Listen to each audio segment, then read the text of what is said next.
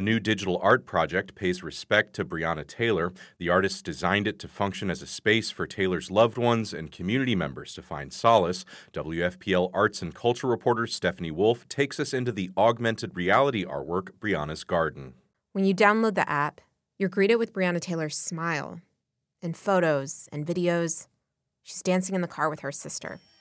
A Mary J. Blige song plays in the background. Then you're transported to the garden itself. Breonna's garden is full of her favorite things tulips and butterflies, and a hologram of her sister.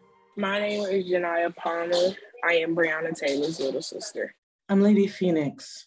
I'm an artist and curator, primarily conceptual artist. Lady Phoenix directed the project and connected with Palmer in the summer of 2020. We met through Instagram.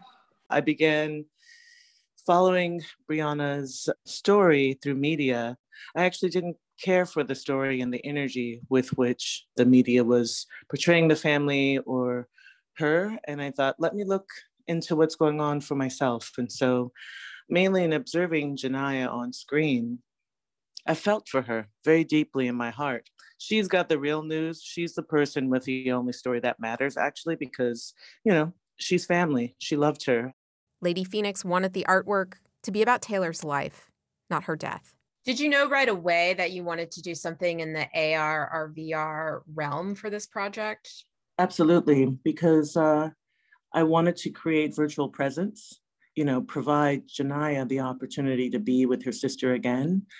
And for me, the only kind of real way to do that was with technology. The artwork debuted last summer at the Tribeca Film Festival and more recently has been featured during Miami Art Week. But augmented reality is essentially portable.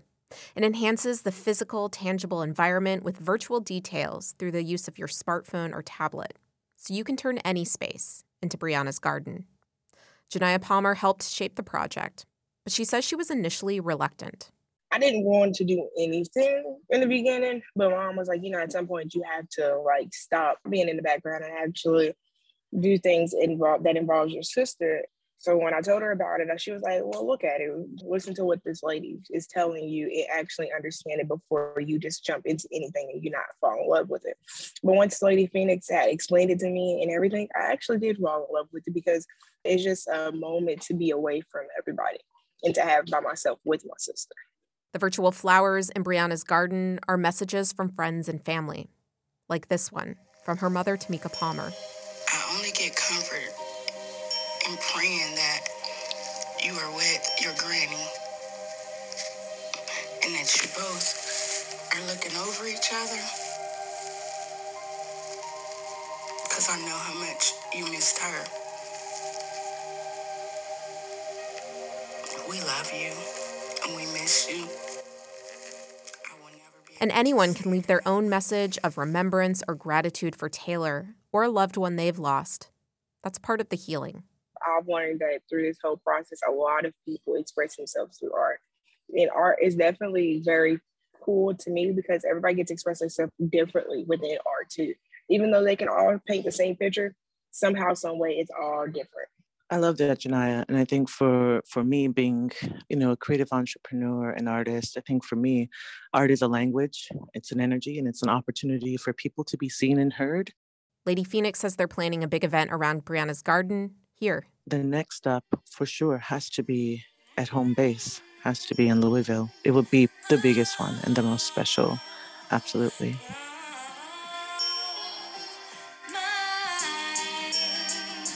That's artist Lady Phoenix and Ju'Niyah Palmer, Breonna Taylor's sister, speaking with WFPL's Stephanie Wolf about the AR experience, Breonna's Garden.